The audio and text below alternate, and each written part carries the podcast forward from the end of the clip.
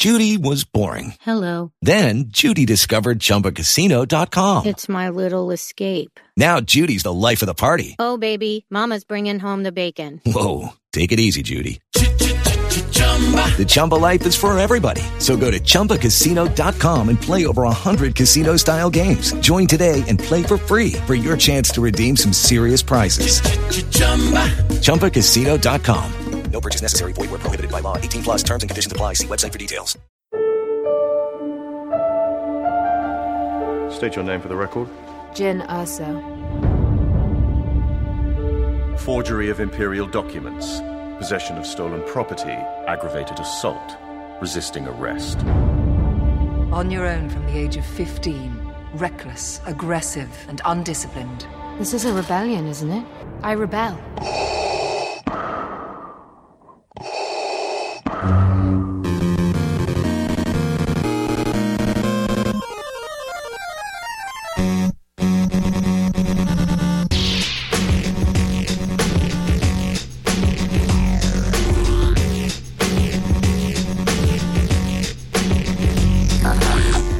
Welcome, Masters and Padawans, to episode 177 of Full Sith. I am the Mike Pilot, and with me is my co-host Bryan Young, fresh back from Celebration London. Bryan, welcome back to the States. How you doing, man?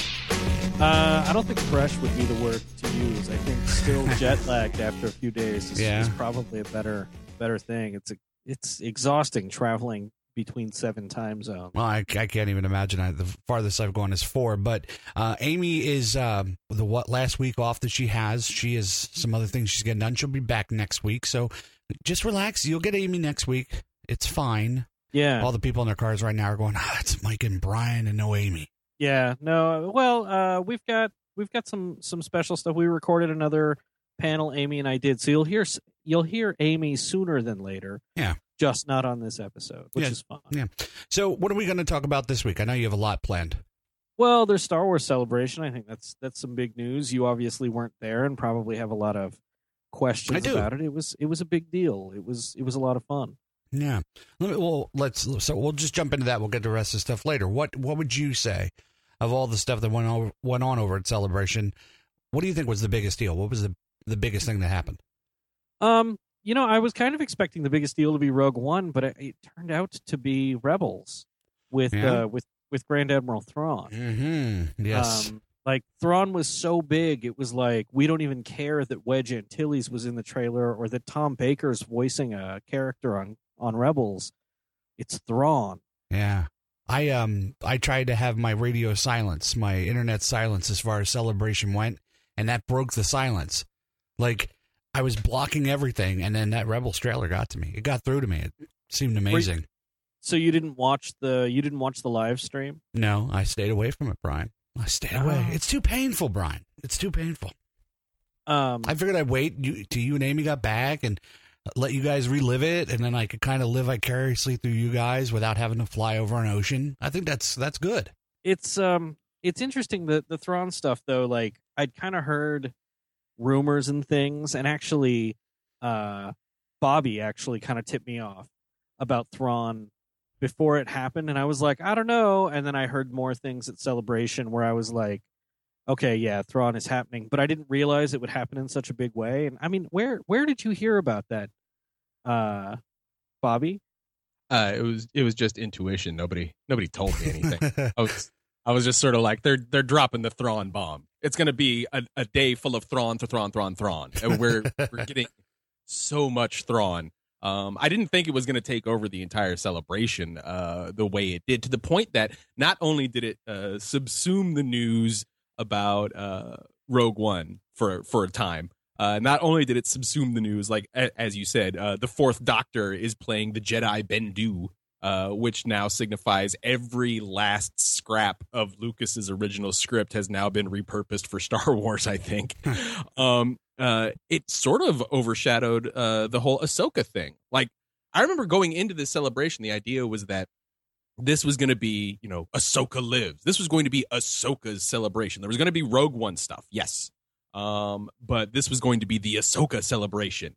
And then that blue skinned, red eyed son of a gun walks out of the shadows and then Thrawn bomb detonated. It Nothing was else.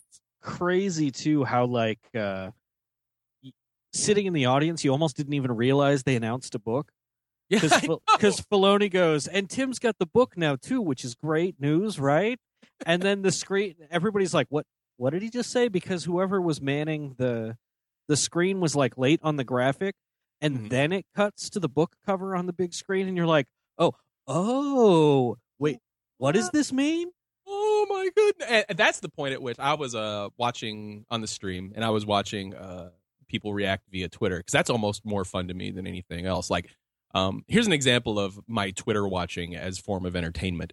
I stopped watching Game of Thrones three years ago. I still follow everybody who watches Game of Thrones on Twitter. it's I I guarantee you I get more enjoyment out of just watching it on Twitter than the people actually watching the show at this point. Uh, it's it's amazing. It's Uh, deliciously evil, Bobby. Oh my goodness! It's just so there's so much Schadenfreude, uh, and, and just enjoying the way people are reacting to what is blowing their mind. Uh, it just sort of feels it fills me with joy. Um, and I was doing that with this uh, Rebels panel, and it wasn't until the book news came up that I saw uh, our friends over at Tashi Station and uh, Dunk at Club Jade. That's when they blew up. Like they were like, "Oh, there's Thrawn. We knew Thrawn was coming because they're very smart individuals."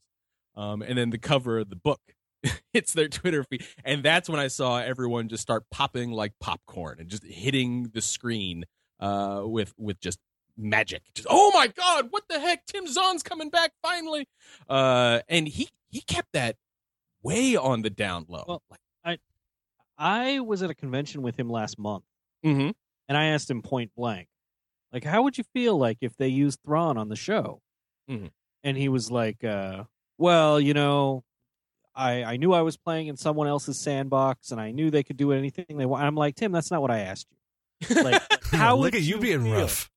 How would you like you feel personally about like Thrawn being on Rebels and stuff? And he was like, well, you know, if the right person did it and and you know they treated him well and stuff. And i was like i think Filoni would be the person that would be able to do it right. And he's like well you know i think you might be right but uh we may never know.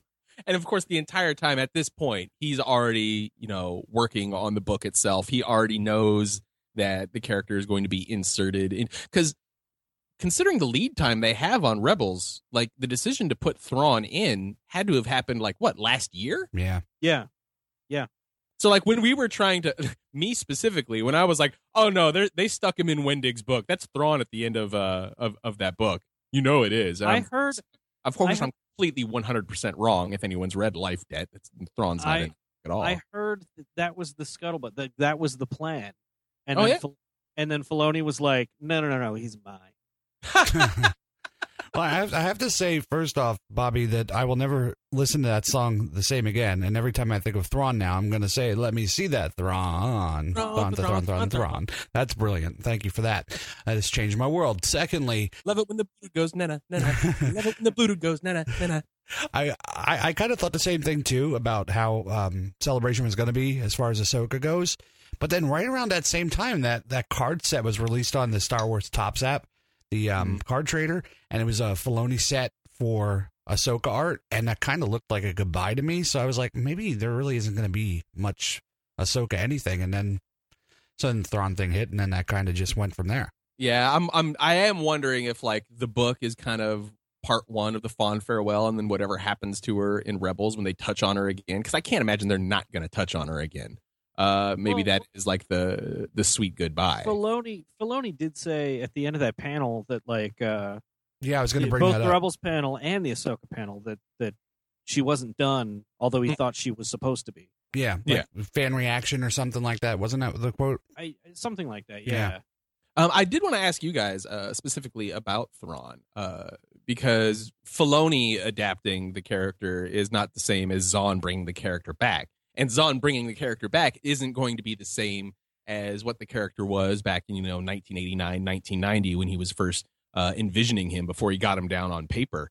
Uh, what aspects of Thrawn do you want to make the leap from uh, you know the early 90s in into animated form uh, and and what aspects of Thrawn do you guys not mind if it doesn't make it over. You know, like uh, what are you trying to see in this Thrawn? Because he's going to be different. It's not going to be the exact same character. So, So- what is, what is it about this Thrawn that you guys are hoping you'll get? Having seen the first two episodes of season three, I can say I got what I wanted. Oh yeah, that's right. You side. See now I dislike you. Uh, Mike, Just now, just now, I dislike him. That's right. Yeah, yeah, Mike, you answer this question and give me a moment to let my raging jealous side, and then we'll get back to Okay, Bryan. I'll, I'll deal with that while I'll deal with this while you deal with that. So yeah, Okay. um, I, I I think I'd easier say what I'm more looking for than what I want to see or what I don't want to see from you know the original. So Kallus is I like Kallus as a bad guy, but he's kind of bumbling at times and and overconfident. And the Grand Inquisitor, when he was the bad guy, you know, he was kind of bad. He was kind of scary. But I, I want I wanted a character that kind of married those two kind of personalities. Man, was a little more scary, a little more evil, but not quite on that level as Vader. Somebody that isn't bumbling, somebody that will put forth a plan and stop things from happening and kind of get the Empire back on track, if that makes sense. Mhm. And there's somebody that would be a general, somebody that would get the job done. So that's kind of what I'm looking for. Okay. Uh, Bryan, uh, what, what about you? Well, I think one of the things I'm grateful that Filoni said, like one of the first thing off the the top of the list, Filoni said in the panel, so it's not a spoiler that we won't be seeing of Thrawn's that I'm excited we will not be seeing Mm-hmm. are his uh, force negating ysalamiri or whatever the hell they're called. Yeah, yeah. The uh, the the force negating salamanders. Yeah, that always kind of broke the idea of the force for me, especially when you got into like um it was one of the first things in the old EU that sort of broke down with the prequels Yeah. when the prequels came out. Mm, there, there's always the thing about the old uh, expanded universe. Uh, I found is that while it was great, and we've talked about this before on shows. Uh, while while it was great at you know sparking new imaginations and keeping the older imaginations alive and invested, um, it was also uh, a definite shift in tone and aim. Uh, so far as storytelling goes, and I think that's kind of I don't want to say confused the fandom, but it definitely muddied the waters a little bit as so far as what Star Wars is, what Star Wars could be, what Star Wars can feel like. And that's not to say that it shouldn't have done that because obviously there's a whole lot of gems and jewels in that old EU, in that Legends universe uh, to to dig up and to consume and to enjoy. But uh, you know, stuff like the Salamiri, uh, you know, stuff like the Yuuzhan Vong, stuff like just sort of the general that weird mid '90s sci-fi tone. Uh, Yeah. No, You know- it's it's weird where it's just like aliens are invading and we have a new super weapon that's bigger and better but smaller than the last one. yeah it, i mean there are there are quite a few books that feel yeah they, they feel like uh you know general boilerplate paperback sci-fi that just has a star wars coat of paint attached to it you know slapped right over the top and well maybe not slapped and you know very nicely detailed like someone bent over a model they spent 60 bucks on you know they're using the real fine brushes so they're painting the star wars on very carefully but it's still underneath you know your basic boilerplate uh, you know embossed front cover gaudy art sci-fi book um, and I think that sort of confused things. And the Salamiri are, are maybe the best shorthand for that when it comes to Star Wars. Yeah, yeah. And so I'm glad they're not there. But I think like what Mike said, a villain who's going to come in and and be threatening again to them is is exciting. Yeah. Um, and you kind of got the sense of that in the trailer. But I love, and this is not in those first couple of episodes, and it's something I'm looking forward to. It's something that we glimpsed in the trailer, where Thrawn, Thrawn was that guy who was able to like read deeply into people through their art, through their philosophy, through their history. Right, like Yeah. he could cut through that those cultural lines of people and learn about them as you know just the way they would think about things and there's that shot in the trailer of Thrawn just pouring over Sabine's art. Mm-hmm. Um, that's the Thrawn I want. The the hyper intelligent, putting the pieces together in a way that no one else could. Like that man can put a strategic jigsaw puzzle together uh, and see a larger picture that no one even no one else even knew was there. Yeah, one of one. I think one of the biggest strokes of genius uh, with regards to bringing Thrawn uh, into the into the show uh, was actually getting Lars Mikkelsen uh, to play Thrawn. Um, and and for me, that's because uh, the most recent thing that I've seen him in is Sherlock. Uh, Yeah, in yeah. Sherlock season, in Sherlock season three, he plays uh, Magnussen. He plays uh, a Sherlock villain, like the Sherlock villain of that season. Um, and getting a Sherlock villain to play the Star Wars equivalent of Sherlock, because that's essentially what Thrawn is. Thrawn is Yeah. like, you know, what if Sherlock Holmes got drafted into the military, essentially, and that's that's basically how he carries himself. That's how he operates. If you could weaponize Sherlock Holmes and dump him into the military and sick him uh, on your enemies, I think he would turn out sort of like Thrawn. Um, and if you guys haven't watched Sherlock, A, watch it. It's yes, really, really, really good. really good. Uh, B, make sure you watch those Lars Mikkelsen's episodes uh, specifically. Uh, I mean, Thrawn is not going to be as filthy as Magnussen is in in that Sherlock episode. Like Magnussen is a real dirty animal. um, but that sort of hyper intelligent villainy, it almost can't not come into play. Uh, even if I- the even if the writing isn't there on Rebels, I gotta It- imagine Lars Mikkelsen is going to be able it- to elevate it with his with his uh, voice. Bobby, it, it is in there. No, I see. I don't want to. I don't want to hear from you about having watched this show before me. I don't.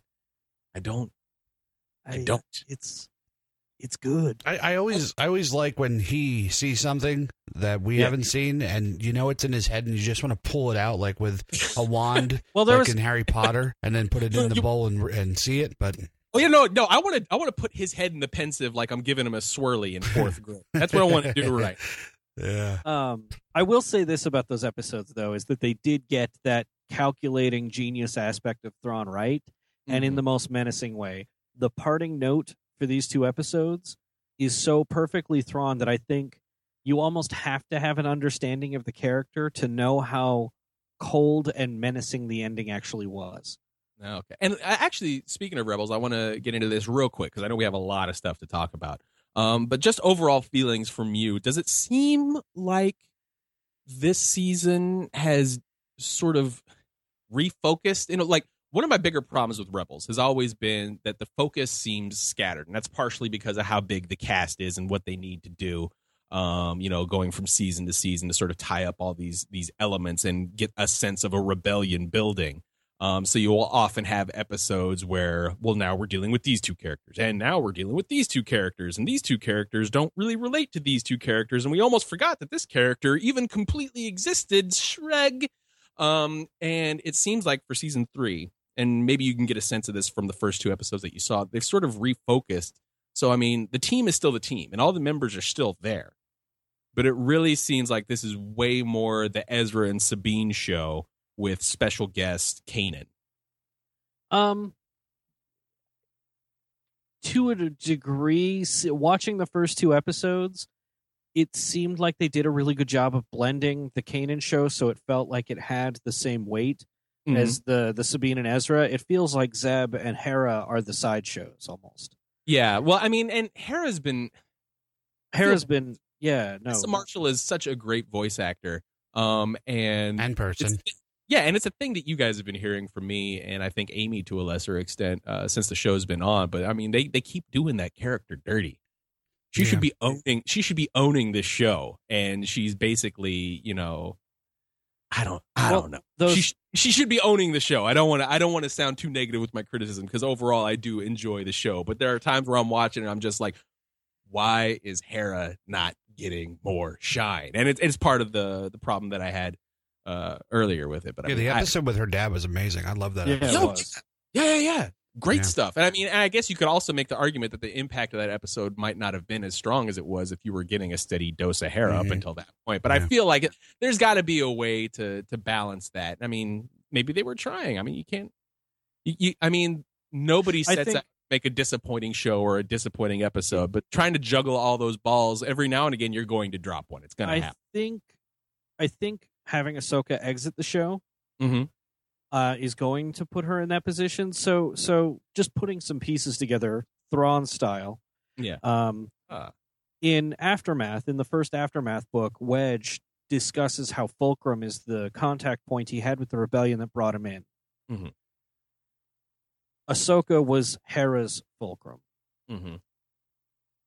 If Hera is stepping into that position and bringing in defectors and bringing in people, then that gives her a lot more to do Yeah. because she's filling the role Ahsoka had as well as the role she had before. hmm Um, which which brings us to Wedge. Also, if Fulcrum's bringing him in, I've heard people talk about it. I I don't think that they've got there that quickly with it because I think there's still some Death Star things he needs to sort out. Mhm. But uh, they're they're sort of. I've heard maybe Kallus is the fulcrum that brought Wedge in. It's entirely possible. I thought for I I definitely thought when they had the uh Zeb and Kallus Yeah. episode. Yeah. I mean that was that was the obvious setup that he's going to go. He Mhm. he is going to defect. He's going to bail out because I, there's there's nothing there for him. He's he's a smart enough guy to realize that he's just going to end up getting choked to death. Gets back on that ship and nobody even says hi. I would be really interested to see if they play this the way Marvel plays Agents of Shield. Mhm. Uh, where where this leads into Rogue One to the point where maybe Kallus is part of a linchpin behind the scenes. Because I mean that that episode with Kallus and Zeb really pointed Kallus into looking into what happened on Geonosis, Mhm. and we know that they committed genocide against the Geonosians Yeah. to keep the secret of the Death Star. And Kallus is in a position with with you know Imperial security to look at maybe some of that. Yeah. And so if they, you know, tie him a little bit to to what's happening, sort of starting, kicking off that trajectory that's going to lead us to Rogue One and the Stolen Plans, uh, in advance of Rogue One coming out, I think that would be some great. And I hate to use the word, but there isn't a more appropriate one. Uh, synergy. Mm. Synergy as you put your fingers together. Uh, listen, well, we, I said this to start, kind of start this conversation off with with Thrawn.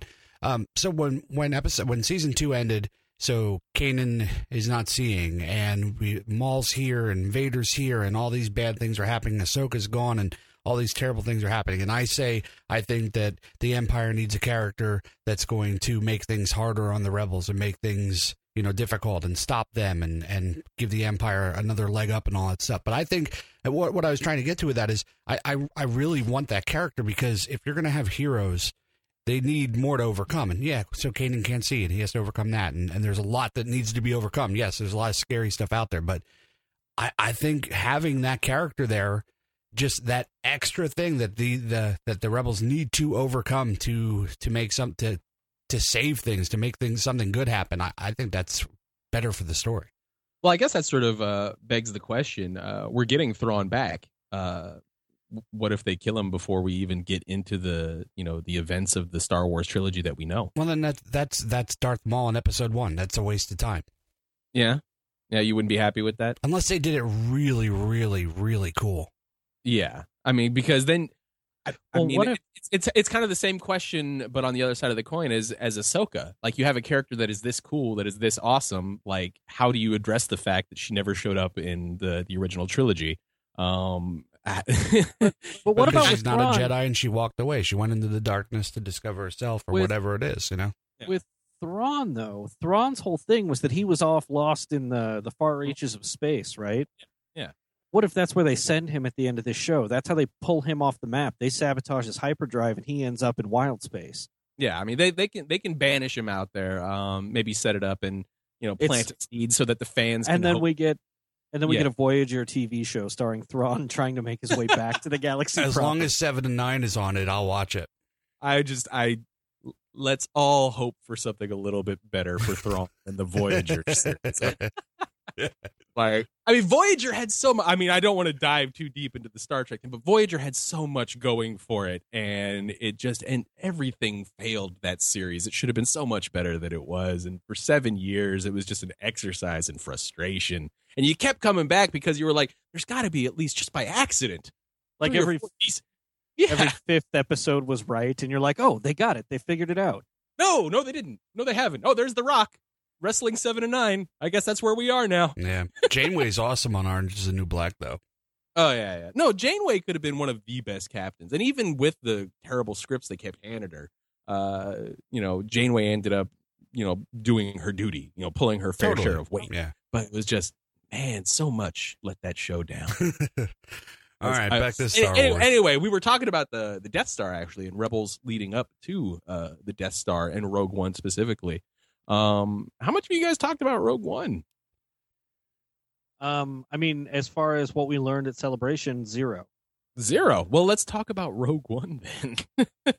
that So- panel that was really fun to watch uh, over here stateside. I don't know what it was like uh, in the room. That's always one of the the amazing Magical. Ma- Of course, it was magic. I don't know why. Well, why was it magical, Bryan? Explain. Yeah. Uh, well, I mean, you, there's an energy. There's an energy to the room, right? There's a lot of people there that that that. I mean, I didn't have to wait in line overnight or anything, but but you can sense that energy in the room, and you could tell that there was like this relief on the cast's faces that they could actually talk a little bit about it. Like I know, uh, Mads Mikkelsen had been kind of burned a little bit by saying too much about it, but here he was in a context where like Mhm. they he could talk about it a little. Um, there was a bit of a snafu with uh, with the guy who's playing Baze Malbus. Oh yeah, uh, which I don't think is that shocking or even that much of a spoiler. it, it wasn't real. I mean, there's not. I'm not gonna try and dance around it or anything, so you don't have to worry about it. But I mean, like, there are certain things about the nature of this movie that are 100% unavoidable. Um, so I mean, it, it seemed it was funny to me because almost everybody in the room wasn't quite sure that what he had said was actually what he had said, and it wasn't until uh, uh until Phasma tried to cut him off that it became very apparent that he did say what he said. Like if that had been handled just a little bit more slickly, then I think it would Well- have flown right over a bunch of people's head. And it would have been just enough plausible deniability that we could still put question marks over it. I But as thought it soon- was As soon as she leaned across the, you know, the the panel, it was like, we should probably move on now. I was like, oh, oh, okay, yeah, I heard what I heard. I heard what I heard. Whoops. I Oh, think well. it was interesting how uh, his English got worse over the course. As soon as that happened, his English started getting worse and worse, yeah. and then he started blaming it on his English. Um, um, that was interesting. But no, speaking of Gwendoline Christie, I think she was part of why the panel was so fantastic. Like she was just. I I hope they bring her back to like every Star Wars celebration. Well, her appearance was a total surprise, wasn't it? Like nobody knew she was going to be hosting the thing. I'd heard a little bit Ah. before. I don't know. He I also remember didn't have was- to wait all night in the room for you know for a seat either, Bobby. Yeah. So I'm a horrible person.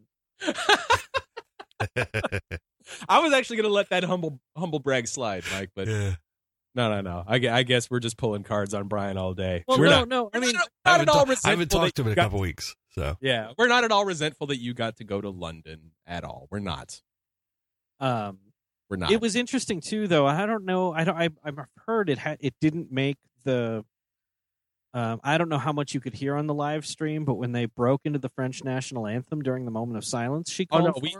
Yeah, no, we we we heard that. That definitely came through. Um, that was actually the first legitimate chill I got uh from the entire uh celebration. Like I that. started bawling. wait, explain. I don't know what you're talking about. Um, she was uh because it was just after the uh the It was uh, like hours. Okay, the truck. yeah when the guy when the guy drove the truck through Nice, Yeah. uh, France, and uh, she she started to talk, and then she was like, "But before we can continue, we need to, you know, acknowledge." She she said it way more graciously than I'm recounting it right now. Um, but she basically called for a moment of silence uh, for those killed uh, in the attack. Um, and then there was like three seconds of silence, and then they started. contin- yeah, a contingent of French people in the audience just went into the French national anthem. wow. yeah. Oh no, yeah, and it and it went, and then a bunch of other people just joined in, and the chorus just got louder and louder, and they did that for like you know 10, 15 seconds, and then the applause just ripped through. Like it was recounting it now is goose pimping. No, you're you're explaining it. I got chills down my spine. Seriously. Oh yeah, no, it was it was great. Go check it out. I mean, I Yeah. believe it's I believe it's up. On you, you know, five ten seconds of YouTube, even if it's not on the uh, official channel, uh, you'll be able to find it. It it was actually one of the finest moments Star Wars fandom uh, has ever had. That's truly Period. amazing. That's awesome. Yeah, yeah, like all, all the all the arguments that we have with each other, all the fights that we have, all the little snippy nitpicks back and forth that we as fandom can get into in the comment section in Reddit, uh, on Twitter, whatever. Uh, all of that got wiped away in the first note that escaped that man's throat that caused the rest of the room to join in in unison. Uh, that was it was great. It was one of the greatest moments Star Wars fandom's ever had. Yeah, no, absolutely. Being in the room, I think that that kind of kicked off the tone for the whole panel because everybody was just li- like electrified from that point forward. And it, Yeah. I mean, it, it, it's weird. I've never been. I mean, Casablanca has forced so much uh, emotion into that song in Mm. me just naturally, and I never imagined I'd be in a situation where a something would have happened or that I would be in, in a place where there were enough French people around to kind of get into that rousing sort of situation. Yeah. And then when it happened, like you don't almost didn't even realize what was going on until halfway through, Mhm. and then and then you know Oh yeah, it was a delayed reaction. It hit you like a ton of bricks. I even saw that on uh, on Twitter. Uh, our friend Chris Taylor, uh, it it took like 10, 15 seconds before anyone realized what the heck was going on, and he was one of the first to tweet about it. And again, it was like his goose pimples might as well have been typing on his phone Hmm. as to how that was working because it was, was- it was a very powerful moment. he was on his computer. I was next to him. Oh yeah, yeah. yeah. He also didn't have to wait in line for the seat all night. No, he didn't. He didn't. I love Chris Taylor. I'm just messing. Oh yeah. Oh yeah. Um anyway, so uh the panel was cool. The uh the The behind- trailer. Yeah. Or wait, are you going to talk about the trailer that we didn't get to see because it seems we should talk about that a little What's bit. What's this we stuff? we? Well, you got to see. You got to see in the place. We at home did not get a trailer, and I guess there were some people that were uh, somewhat disappointed about the fact that not everything at Celebration ended up uh, going out to the fans. Um, it's not that big of a deal to me. I heard that the trailer itself was more just sort of a, a bunch of moments glued together and not really like a trailer trailer. Like the reason we probably didn't get it released to us is because as a piece of movie marketing, it wouldn't work all that well. Um, I- is that is that the sense that you got? I I read a description of it, and it basically just seems like a bunch of uh disjointed money shots just stuck together. Uh, although are- although I heard that the the last uh, someone played the audio for me of like the last twenty seconds, and I kind of want to redo my Rogue One remix now because there's a, a cool little drum beat at the end of it that just that, that gets me amped, gets me pumped. But uh, what what did you think of the trailer that they showed that we have yet to see, we probably won't ever see because they'll put a, a polished version of it out in, in a few months here? Well, and and that's why I've heard like five or six different explanations about why it didn't get shown, or and nothing's definitive. I heard that some of the effect shots in it weren't complete. Yeah, I've heard that it was only a snippet of a larger trailer that's coming sooner than later. Mhm. Uh, I heard that it was something that they were very adamant they wanted just for fans. I heard a lot of different stories about why it was only shown there. Mhm. Um, and watching it, it it was interesting because they only played it once, which is weird because you go to Comic Con and Hall H or wherever else, and they'll play their sizzle reel five times. Mhm. You know, they just want to beat you over the head with it. But this they showed it once, which makes it so hard to recall because the ending is so overpowering with the imagery and the sound and the music, like you said, yeah, that you almost don't remember anything you saw before then. Yeah, that the I get I think the the greatest way to describe it is more or less a, a Rogue One flavored Darth Vader delivery system. That's Yeah. essentially what you got. Yeah. You're just building up to the reflection of Darth Vader uh, on a floor. I think is that is that what what you see? I- like I Vader think- shadow cast onto something. I thought it was the shiny floor of the Death Star, but Mhm. later in a different context, uh, Gareth Edwards during one of his panels was talking about how it was on a console on the Death Star and that he wasn't even sure he was going to get the shot. And he was talking about how um, it was something where where he was standing there on set and the guy who played Darth Vader walked in and he happened to be looking at this console and he told Vader, "He's like, don't move, camera guy, here now. Let me see if I can get this shot." And it was like that's how the shot was set up. Like it was, Yeah. it was a total accident. So that's and- the power of digital filmmaking. And so I think it was a console, not a floor, but it looked like a floor. Mhm. Um, and and I think we got some shots of Ray or not Ray. Ray, uh, Jyn Erso younger, hmm Yeah, I, from I understand it opens with her uh, young like his and kid. yeah, there's a battle going on, and then there's a hard cut immediately. Uh, that you, there's no way to mistake that the little kid you were just looking at grows up to become Jyn Erso, uh, rebel. Um, so yeah, I I'm not too upset about the fact that I didn't get it. I mean, it's not like we're not going to have this this film advertised to us nonstop. Uh, you know, in in the coming Somebody- months, like somebody like three days later said like on a on the a scale of Disney marketing failures, where would you rate this? And I was like, are we Nice. still talking about it? what Then the, not a failure at all. Yeah, not not at all. Of how is that? First of all, Lucasfilm. Second of all, how is them not showing uh, a trailer a failure, considering how big a deal that behind the scenes fe- featurette actually was. You know, like I remember seeing sometimes when I'm like, you know, on my exercise bike and doing my uh, my push ups, my sit ups, uh, my chin ups routine, um, I will put on uh, a bunch of internet pundit shows. You know, the the YouTube celebrities who have you know crawled out of Reddit, uh, turned a camera on themselves, and become uh, you know the the voices for kids on the internet. The way that you know Siskel and Ebert, uh, Leonard Maltin, Gene Shalit were voices for us. Uh, when we were growing up, it's a very strange analogy and a very weird landscape to be in, but that's that's how it is. Like there were kids who used to, you know, get up in the morning, uh, or you know, not get up in the morning, stay up late at night, try and watch, you know, Siskel and Ebert. Um, and I did. yeah, and now there are kids who are getting up and downloading, you know, the latest Chris Stuckman review. Like you probably don't even know who Chris Stuckman is. Some of you, Never Uh, heard of him. He's a massive influence on on you, you know, the Red Letter Media guys. Um, and uh. I Red Letter Media is cool. Red Letter Media is all right. The the problem I have with Red Letter Media isn't even really with them. Um, it's more the uh, the segment of fandom who will wait for Red Letter Media to say something and then immediately rush out onto Twitter, Facebook, Reddit, and regurgitate everything they said without even thinking about it for more longer than seconds. those Phantom Menace reviews, like those Phantom Menace reviews, you can tell when someone hasn't actually watched Phantom Menace and their only memory of Phantom Menace comes from those reviews. Yeah. Uh, and it's really easy to talk them down off the ledge, but it's I get really annoyed having to explain Mhm. like the same four things that they sort of disingenuously put out there, like Yeah, yeah. like they'd never heard of a multi-protagonist story arc, you know, like a classic World War II film. Yeah. you know, well, I mean, I'm sort of that way with the uh, the Auralnauts guys, but I kind of want to let people who have never watched the Phantom Menace but have only watched the Auralnauts version of it to go along their way because I just like the idea of someone you know walking around out there thinking that uh, the first three Star Wars movies are about guys who stiff their bar tab.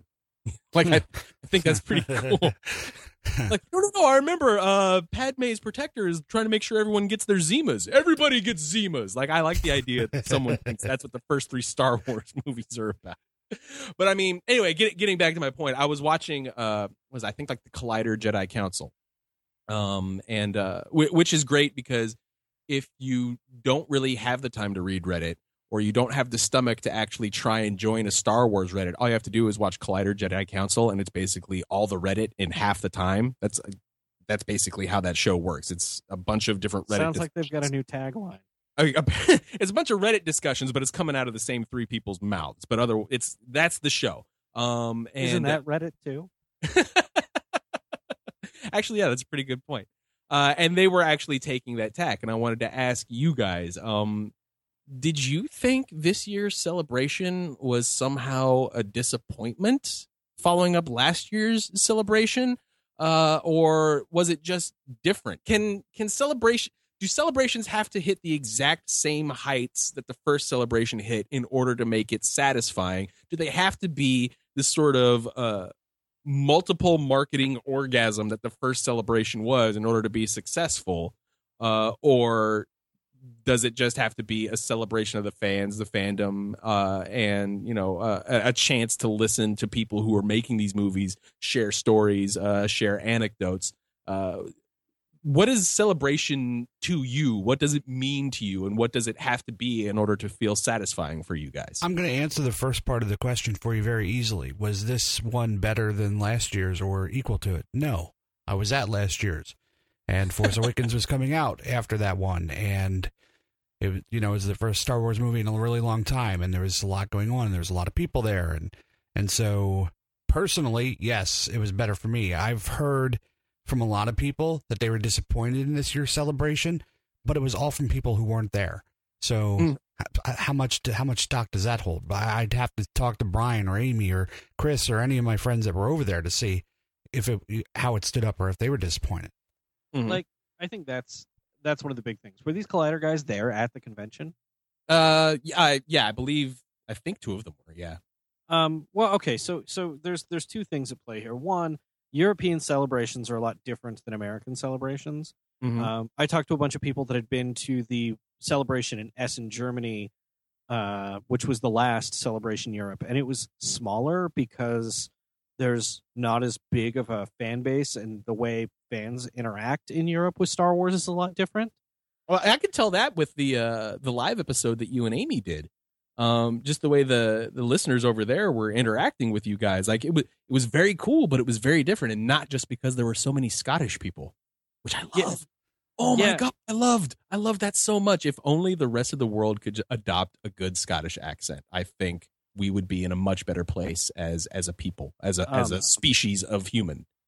I, I, you're right, right. Of course, I am. Um, and as long as we can drink their whiskey, also. Also, um, the the the thing is though is that like I've been to Star Wars celebrations where they weren't, there wasn't a new movie coming out, right?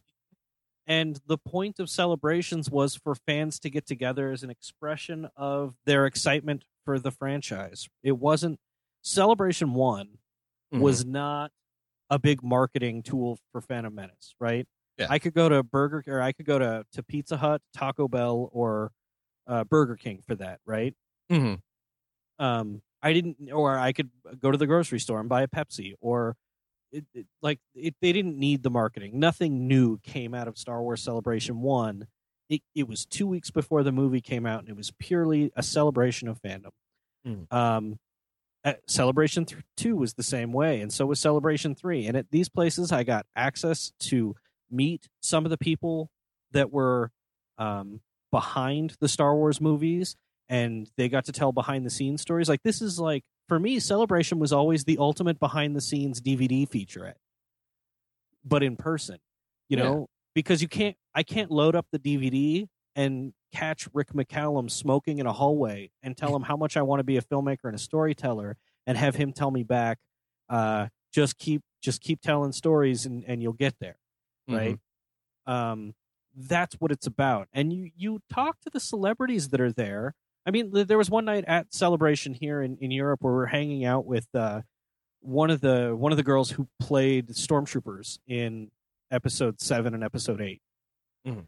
um and she was as much of a fan as anybody else and like we ran into like ray park was there and uh, Daniel Logan was there, and like everybody was just hanging out in the hotel after the convention, and it was they were interacting with anybody who who passed by.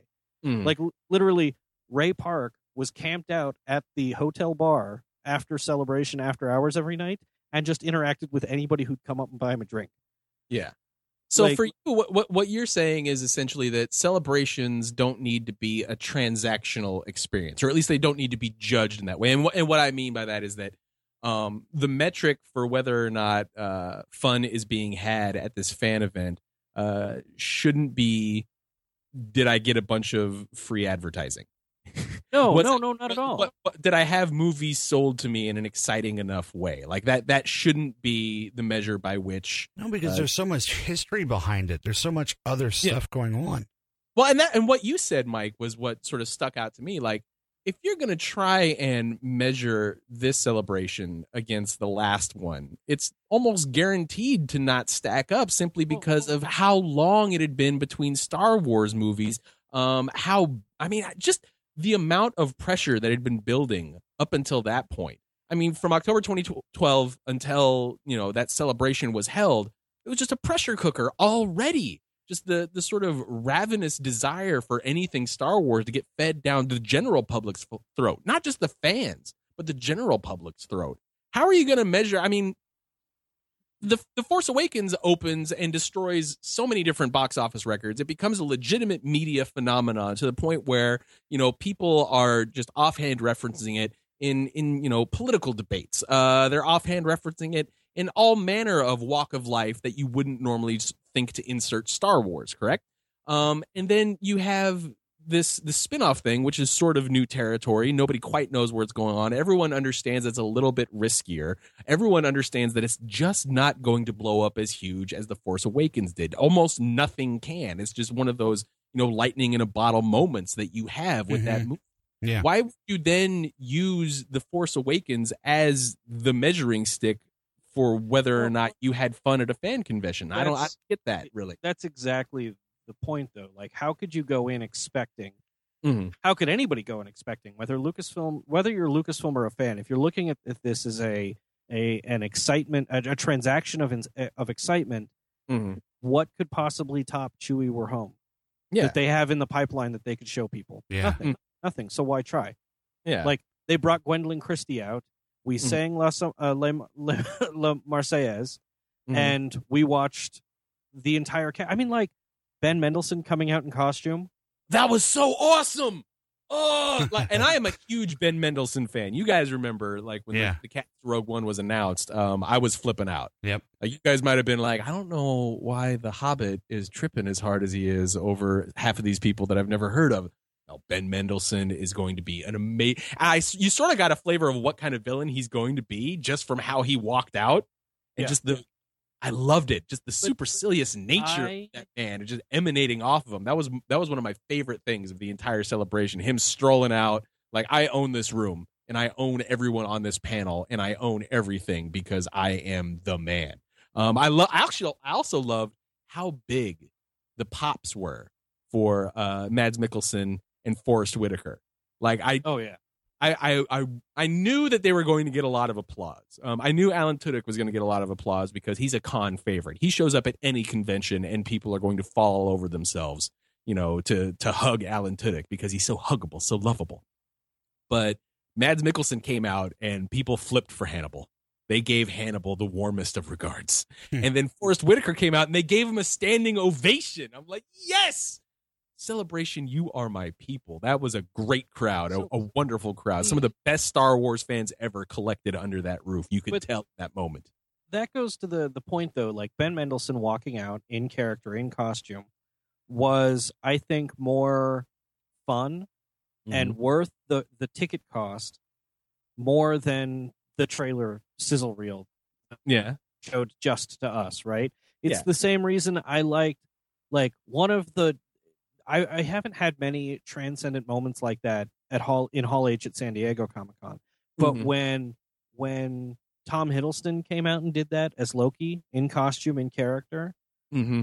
it was it was the same sort of thing right that's what you're going there for you're going there so that you could be in the room when that kind of stuff happens because it does feel different watching it later than being there and not not knowing that it's going to happen and not knowing what to expect yeah. um And that's And the other. so- I, see people mention that um th- that conventions need to keep things under wraps and not live stream anything because otherwise people won't show up. And I'm like, I don't think that's the case, and I don't think that's been the case for a very long time. Even if they had, even if they had shown uh that that teaser that they only showed to you guys the once, even if they had immediately put that up on the internet, that wouldn't have made that wouldn't have detracted from the the convention experience. And people, I don't think people are going to conventions just for the sake of being able to see a commercial before everyone else Well, does. That's a lot of money just to see a trailer. it's exactly it's, what I'm talking about. it's not that I, I mean it's like I got to hang out with Chris Taylor a lot while I was there, right? Chris Mhm. Taylor and I see each other at conventions. You get when you go to a lot of conventions, I'm sure Bobby, you go to you go to Emerald City, right? Like there's a group of people that you get to hang out with and see and conventions are the only place you see them every year. Yeah, like you you will bump into people, you will get familiar with people. It's so it's it's summer camp.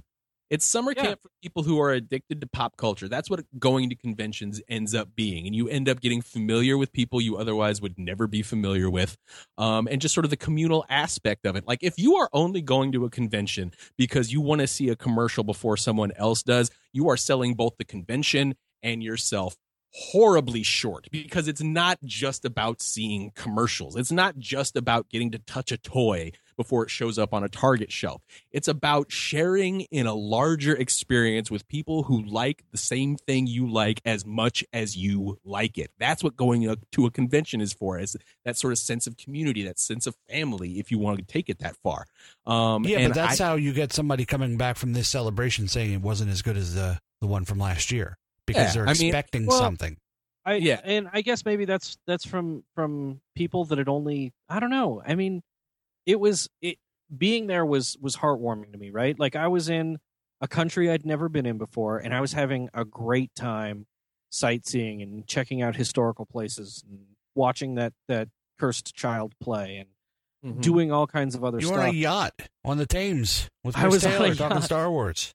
um, but it, it it was the people there, right? It was the fact that people were there. Like, there is no other place on earth but a Star Wars celebration where I could go, where people could come up, ask me for my autograph, and then say, "I wish Mike was here," and have Bobby back on the show more. like that happened more than once. That's very nice of them. Thank you guys. So it happened twice. No, no, it happened more than twice. Actually, when we were right? when we were out at Disneyland last year, there Yeah. was like seventy people that did that about Bobby. Oh wow, Yeah. that's. Did you have like the I- little clicker? Did you- I told you, I No. told you my moment last year when like people were going up to to Bryan saying, "Oh my god, I love Full of Sith so much," and oh my blah blah blah blah blah, and like I'm standing like right behind Bryan, and they walk away. I'm like, I'm standing right here. uh, got you like Scott Stapp with arms wide open. yeah, Hug, the hug is never coming. The Yeah. hug is never. Well, how could people not know it's you? Like you've got that. Uh, you got that vest with all the patches on. I didn't like- wear that to Disney. I was just chilling. Oh, okay. Yeah, you're sort of like the. Uh, it's a thing that only Northwesterners are going to understand. This is like a one percent of a one percent reference, but uh, there was a guy here who used to host a uh, a kids show, and all he would do was run old Looney Tunes cartoons. Uh, and his name was Ramblin' Rod. Uh, he would have the kids sit on bleachers, and then we he would wheel out a TV, and then he would show the cartoons on the TV. Um, and then the uh, Krusty the Clown show. basically, yeah, sort of like UHF. yeah, uh, very much like that. Uh, but his gimmick was that um, you would go to his show so you could be on TV and have a camera watch you watch TV. Uh, and you would bring him a pin and he would pin it to his cardigan. And his cardigan was basically covered with pins. Um, and he would wear that proudly. And everyone knew who Ramblin' Rod was because he was wearing, you know, 50,000 buttons on his cardigan sweater. And I always thought of you, Mike, as the Ramblin' Rod of Full of Sith because I see There that those pins and patches. And I'm like, that's that's full of Sith walking around right there. Like, no, And- you see the mic, you know that's the mic. Even if you've never heard of the mic, you know that's the mic because he's the guy with all those Star Wars patches all over his leather vest. And you need to roll up and say hi to that dude. yeah, and I was given thanks. some patches for Mhm. Mike to add to his vest. yeah. You said that. I appreciate that. Thank you to everyone who Uh, did that. So, oh. what else was on that list, Bryan? What it was a big list. What what what list were we talking about? The list of what we're we're trying to get through in this this one episode. Oh, we were going to talk about uh, Rogue One and the Crawl Oh yes, there's no opening scroll in Rogue One. Well, at least I mean There's- that has, at the moment. Wait, was that that was made official or? uh, Well- Kathleen Kennedy gave an interview afterwards. Like the the panel opened up with the uh, and this is actually fairly cool. The panel opened up with the uh, the opening of Star Wars. So you know, bang, and the and the logo recedes and the scroll goes up. And it's a very sort of awkward moment actually at the beginning because the scroll just sort of kept going and you didn't know why they were showing you the beginning to Star Wars this deep into it. And then the scroll starts to glitch. And you can I think they have it on the the official Star Wars YouTube channel. now, like a you disruption? Yeah. yeah. And then the on the line that they had that rebel spies had managed to steal the Ah, So and so the scroll starts glitching, and then uh, the angle of the scroll starts flattening out, um, and then it, it explodes. Uh, and Rogue One, you know, there's there's army chatter, uh, people are screaming, stuff's getting shot in the background. You can hear it while the scroll is glitching out, and then the Rogue One logo uh, shows up on the screen, and, and it's very cool. Um, but later in an interview, uh, Kathleen Kennedy said something along the lines of, well, "That's basically what we were hinting at in the panel: is that this this movie is not going to start with an opening scroll." Um, I guess they're still sort of deciding on it, but I mean, if if she's going so far as to say, I mean, well, you guys still haven't figured it out that we're probably going to do some stuff different here on Rogue One. Uh, it it seems to me like they're not going to do uh, an opening. Scroll. well, let me let me ask you both. I I would have no problem with that. What about you two? I I don't have a problem with it not being there. I got kind of used to that with Rebels and the the newsreel announcer on Clone Wars. Mhm. I'm more concerned about what the hell the scroll for episode 8 is going to be. Like what what what are they going to fill three paragraphs and four sentences of yeah, with like opening at the exact same place Force Awakens ended? Yeah, I'm that's sh- that's that's that was the Im- immediate contradiction that stood out to me and, and made me chuckle. Uh, like Rogue One is a movie featuring almost entirely new characters in an almost entirely new setting, uh, multiple settings actually, both of which we're like ninety percent unfamiliar with, either the characters or the settings. And it's not going to have an opening crawl setting the stage and helping orient us into this universe or this version of this universe. Uh, episode 8 is going to begin immediately where the last one ended. No gap in time at all. Basically, the next frame after The Force Awakens irised out is where episode 8 begins, and it's going to have an opening crawl. like, is it seriously gonna? I I wonder if it's gonna be like a ASCII art of someone just shrugging. Like that's You know, my guess because I've been thinking about that a lot, and what it's going to have to be Mm. is uh, explaining some of those open loose ends that that Abrams left. Yeah, that's what I was thinking. Like uh, it's going to have At- to explain what's going on with the First Kylo- Order. yeah. After Kylo Ren and General Hux escaped the Starkiller base, you know, so you know that they're Yeah, alive. yeah. It's- Yeah, a that, whole that kind of stuff. Uh, Mhm. Finn maybe like uh, something about Finn and Poe. Uh, Yeah. that that Finn as- survived. yeah. As Fo as Finn recovers from his coma or something along those lines. Yeah, like it's it's gonna be a lot of that. Like the things that you were kind of sure happened at the end of the movie, but didn't have uh, you know a fine period put on the point of it, is probably what's gonna show up. And It then would it's, have to they're be. going to have a sentence about how Princess Leia did offer her her hugs and support. Well, General To Chewbacca. Leia. That'll probably be the very first line. After hugging Chewie for two straight hours, Princess Leia has decided, you know, something. I don't think it's called hugging if after two hours. Oh, It's cuddling. After cuddling. I don't Chewie. think it's. I um moving on. if it's more than if it's two hours, Bryan, it's definitely not what you're thinking it is. She, that's terrible. Chewie isn't Sting. Yeah. Well, here here's my thing with the the delayed reaction on my part. I'm sorry. um, here's my thing with the opening scroll. Um, I don't. It's not that I'm against the movie starting in a new way. Like I, I don't have any problems with that. And for as much as you know, I've seen all of the Star Wars movies. I probably couldn't recite to you a single sentence of any of the opening scrolls. I almost always immediately just sort of forget them. They slide right off my brain. And Uh, I'm the dude who can. yeah, you can. Yeah, I, I, don't remember them.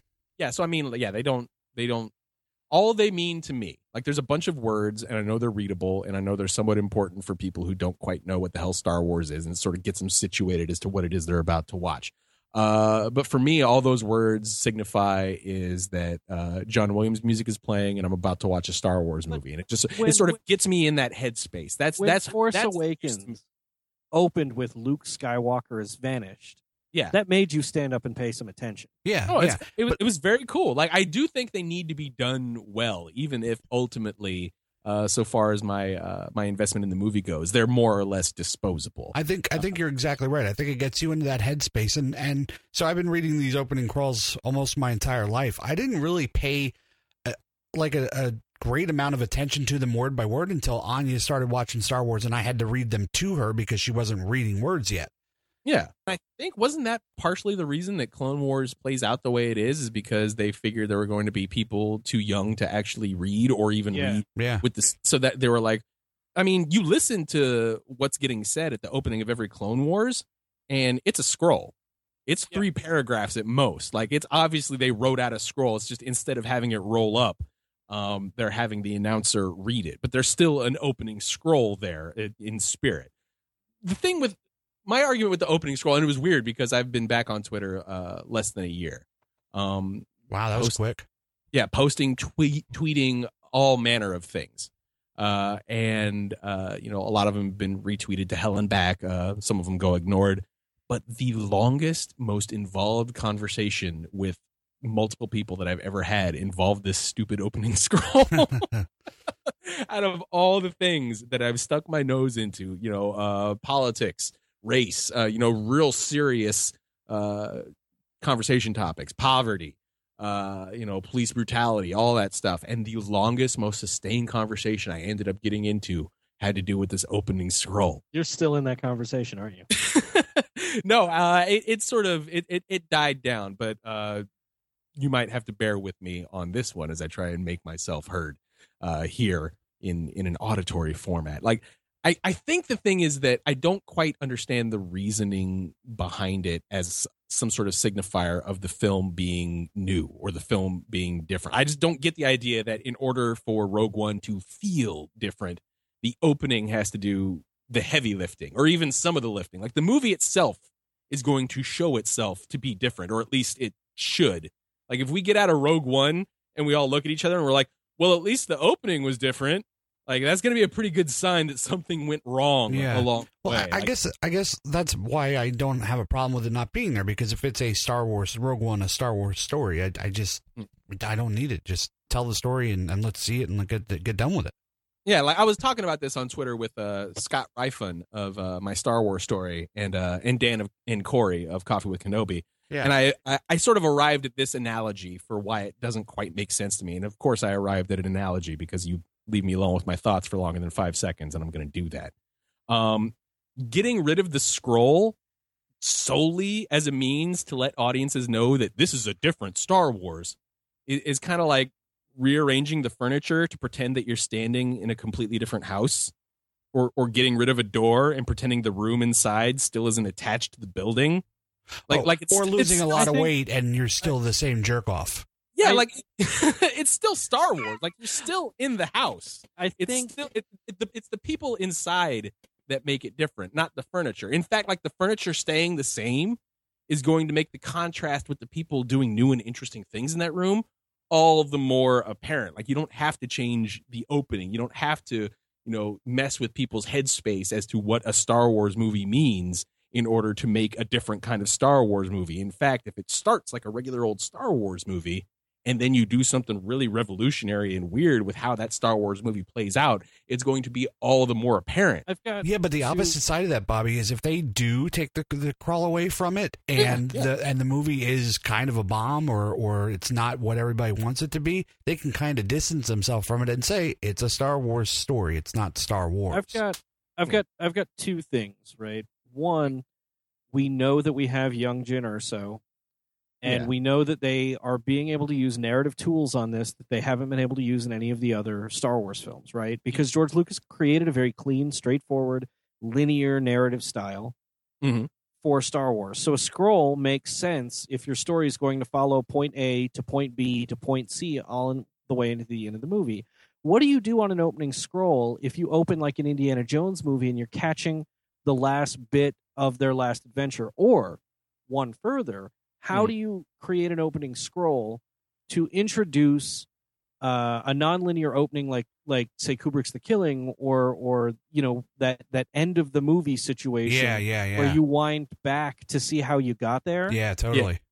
Yeah, So- although although so for that specific for that specific example, that's kind of a thing that uh, has been getting leaned on really heavily. So I, I mean, we already know where we already know where this movie's going to end. So opening with the ending of this movie and then flashing back to tell how we got to that end, I that's I'm That's I'm just huge. I'm just explaining that there are there there can be creative valid storytelling reasons Mhm. that that having it might not make sense, right? Well, so what if and if the, if there if there are, then that will out in in the uh, the telling of the film, and I have no pro- I have no problems with that whatsoever. Even if they don't have a, a super valid reason, they're just doing it as a way to sort of say, "Uh, it's different. You won't be confused. You won't think it's a regular Star Wars movie." Like I don't think that's an I don't- actual. I don't think that's a concern. I like who is going to be confused as to what it is they're watching. Well, see, I, they I see- just think that's lame because you know Rebels and Clone Wars and any of that stuff. I mean, I know it's not a Star Wars movie, but it's still Star Wars.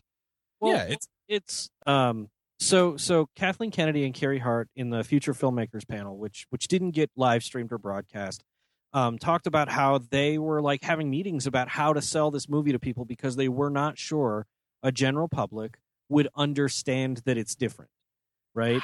see that And- that sucks. That sucks and- to me. That- that- I can't I- imagine general audience is going to be that silly. Like But- how not? but they thanked the crowd because of the reaction that they got at the last celebration Mm-hmm. um, because they realized that they had an entire convention full of ambassadors to explain to people what the movie was so that they felt like they could take more risks with it Well, here's the here's the because they have the fans being able to explain to people no no no no this is where it takes place and this is how it works But here's the thing. Isn't that exactly what the opening crawl should be doing?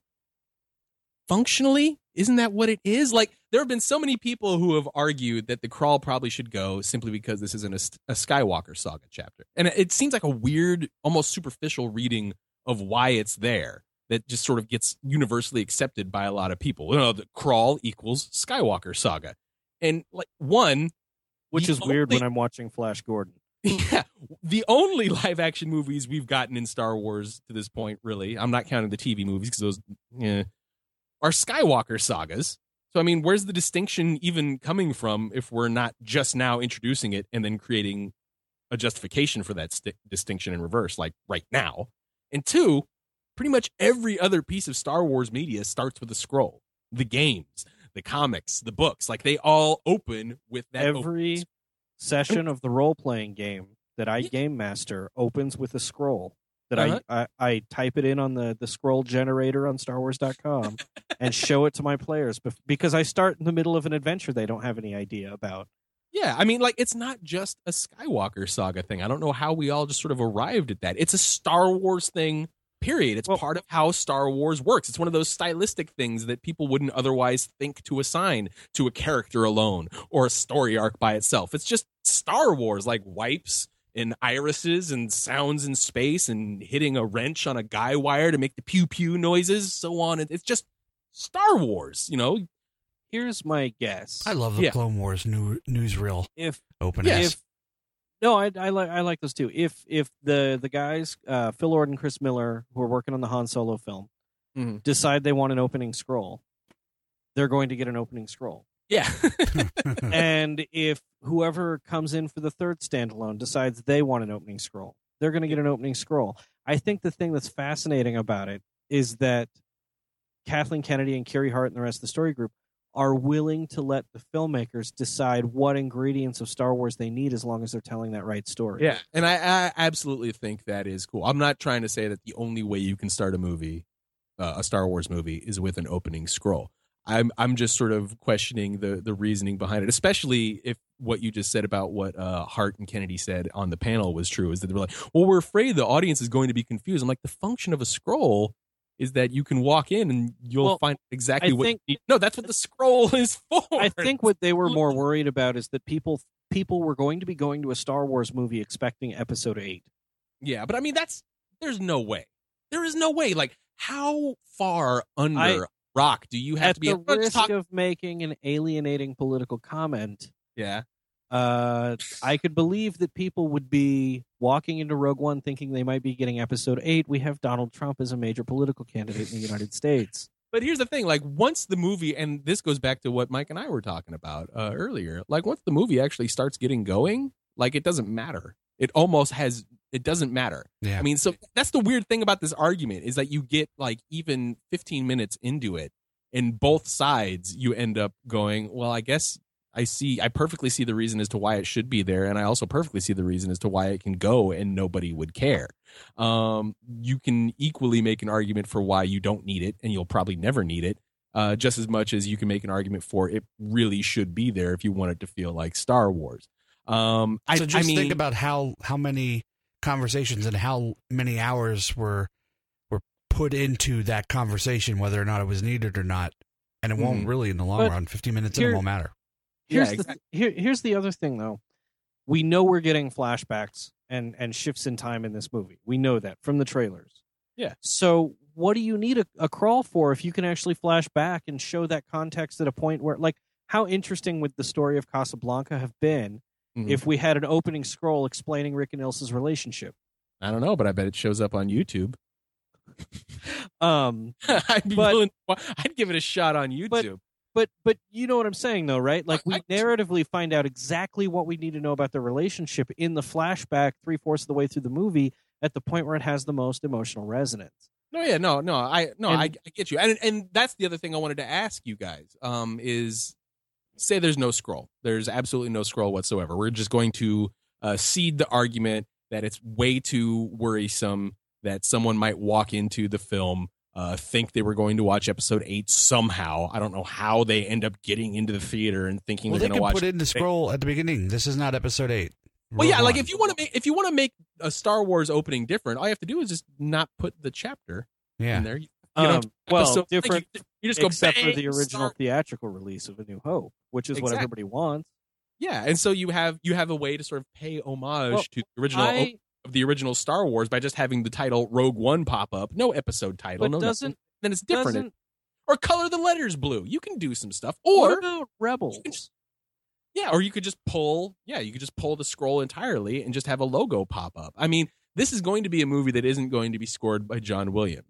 So maybe it should be a movie that doesn't open with the Star Wars main title. Maybe it opens in a completely different way and it throws you off because you're not it's it's going to feel weird because you've got Alexander Desplat doing the score as opposed to John Williams. So it's fundamentally going to feel a lot different than a, a regular Star yeah, Wars. Yeah, what if it doesn't start off without any kind of logo or anything? It just goes into some kind of a war or some kind of action.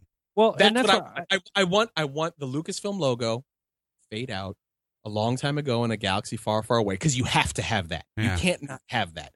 That fades out, and then bang, movie starts. No titles at all. No logos. No nothing. No Star Wars logo. No Rogue One logo. Just straight from a long time ago in a galaxy far, far away.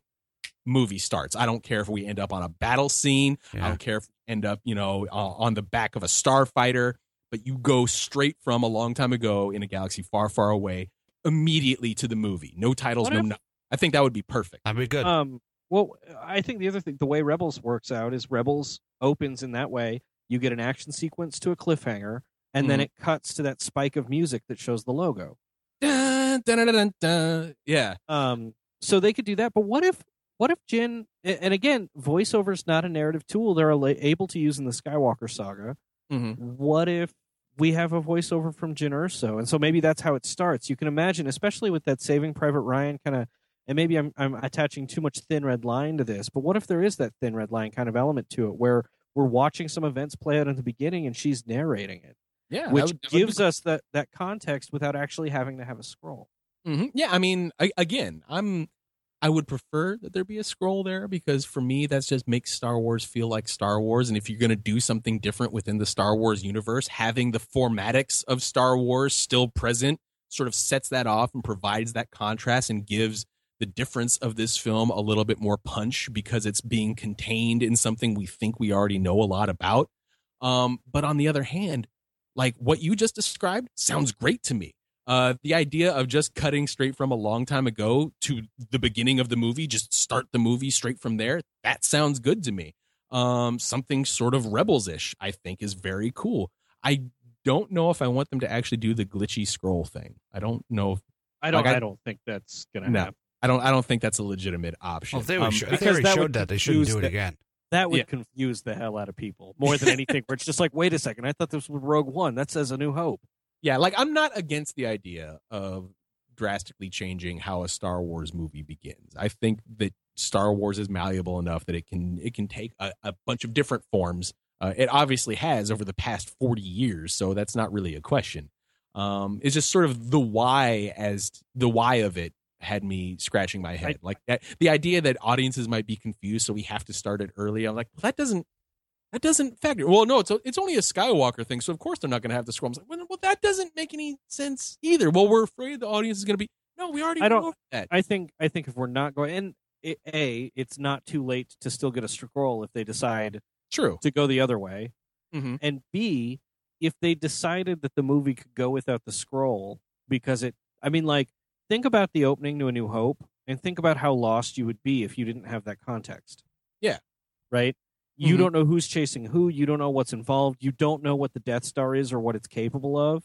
Yeah. they're, they're front loading all of that information those those four sentences in three paragraphs give you all the context you need Mm-hmm. to understand the stakes of the movie and if rogue one doesn't require that because of the way the story is told Yeah.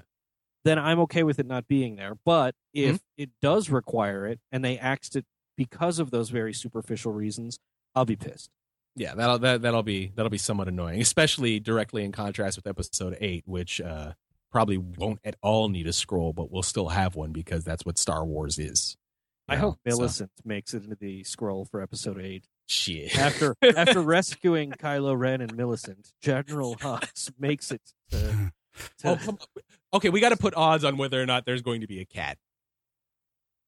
Is there going to be a cat in episode eight somewhere in the background? Like, I don't think they'll they'll call a whole bunch of attention to it, but oh man, like the Millicent stuff picked up steam while they were still shooting. Correct? Like, so there's there's oh, an op- before it started shooting. yeah, so there's a possibility. There's an option.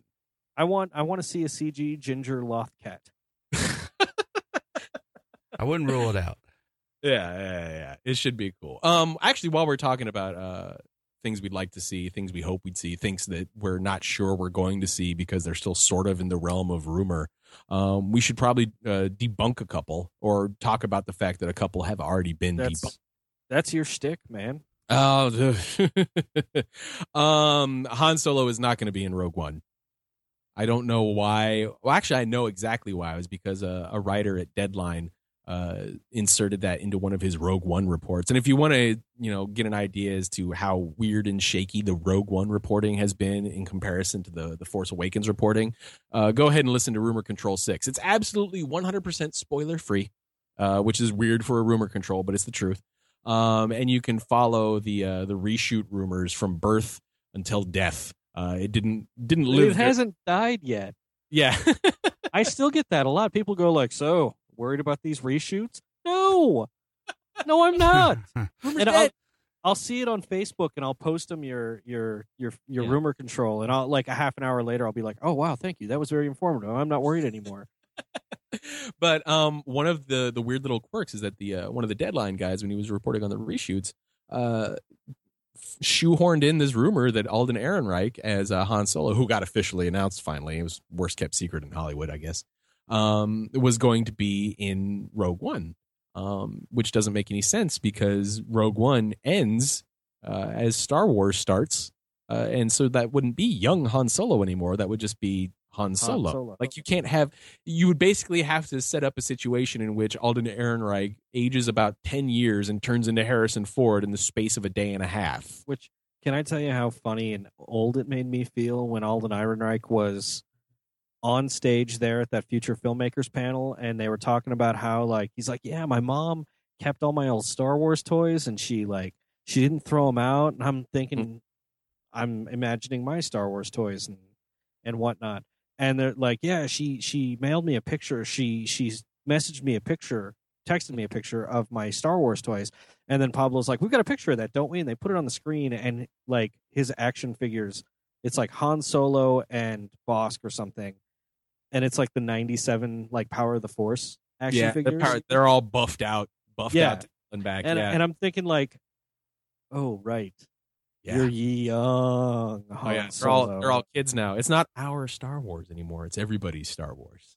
So uh, it's it's it's very interesting to watch uh, younger generations uh, basically take the mantle and run with it, and that's exactly what's going to happen. So- but uh, you will not be seeing young Han Solo run with that mantle through Rogue One. He's not in the movie. Uh, and further, uh, one of the weirder rumors that keeps popping up is that um, because Alden Ehrenreich uh, signed a three movie contract, that there's going to be a Han Solo trilogy. which I, I think is absurd. That's that's kind of like that's like saying like I bought car insurance, so I'm getting in a car accident. Yeah.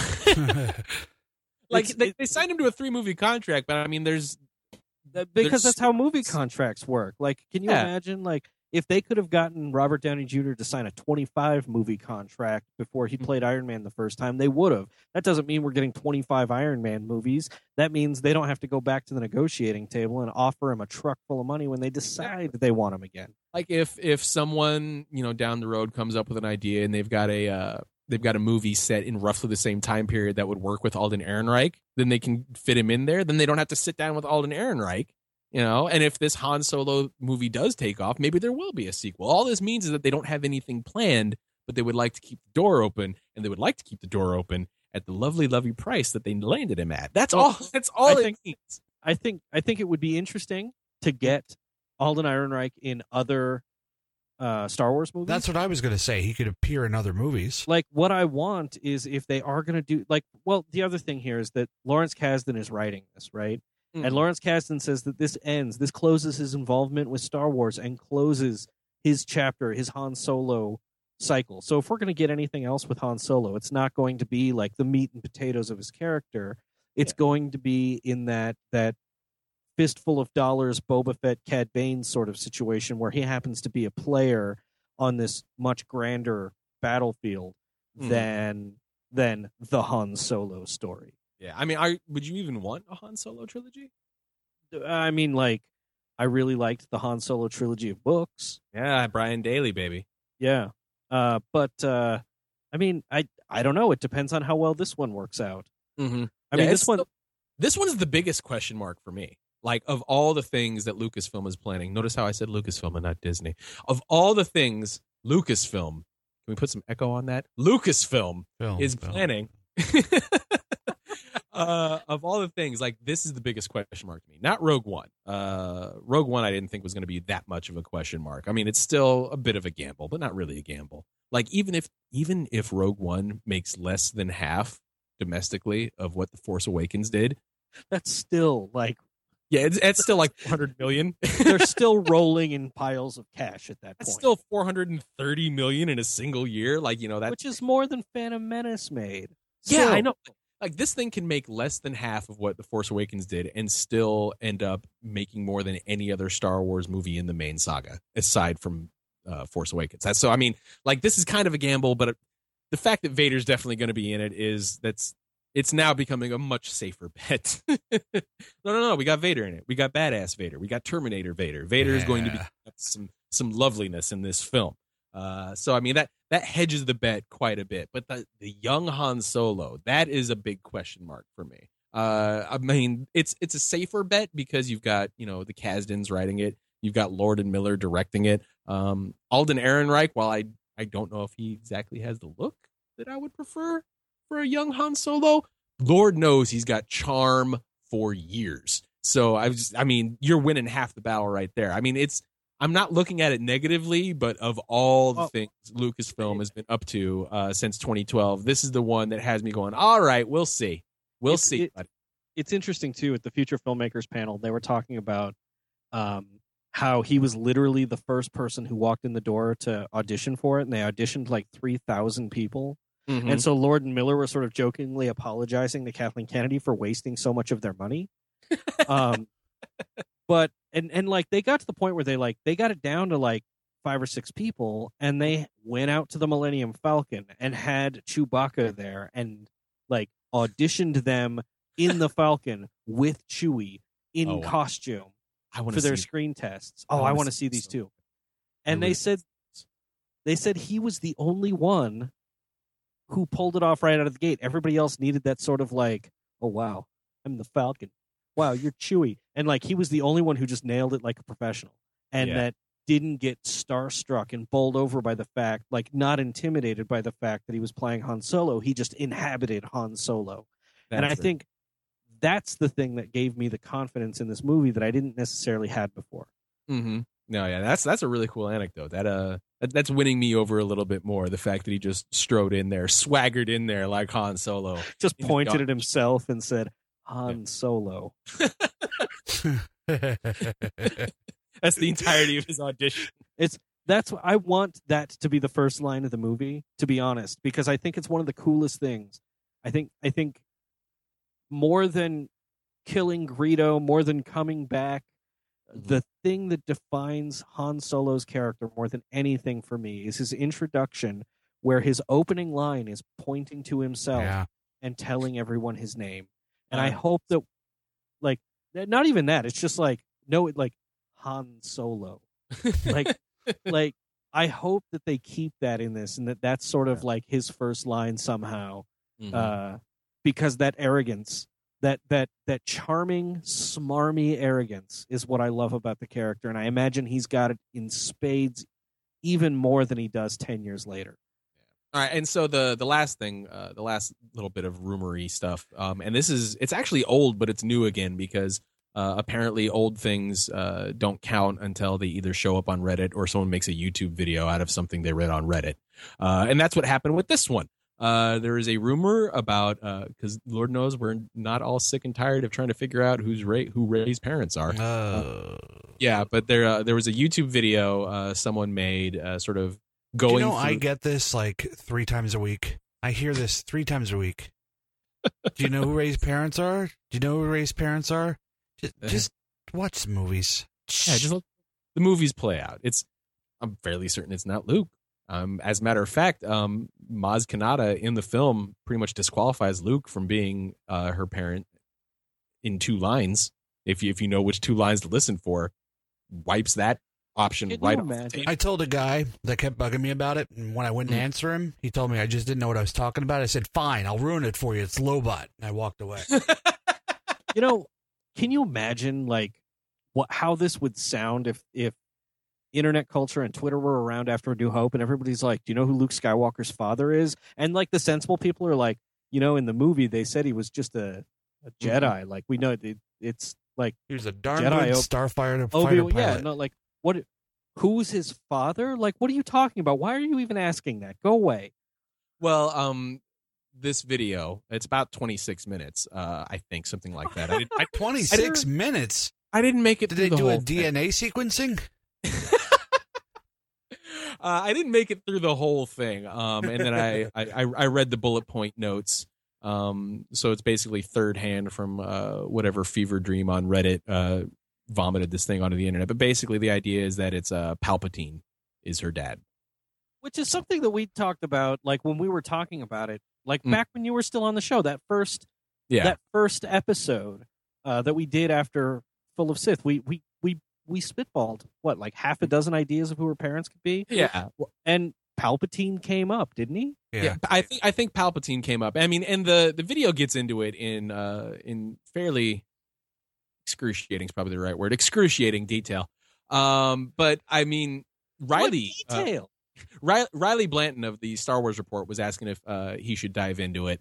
Um, and I told him that there was a video if he wants to just basically, you know, shout, "Oh, come on!" every two minutes in the background. Uh, but uh, these are basically the three points that it, that it rests on. Okay, are you ready? Yeah.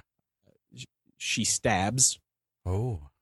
She's, she's What? she stab- well, because the only other person who uses a lightsaber that you no s- i So, i no. remember that and i remember thinking like wow that was palpatine's move No. but like no. No.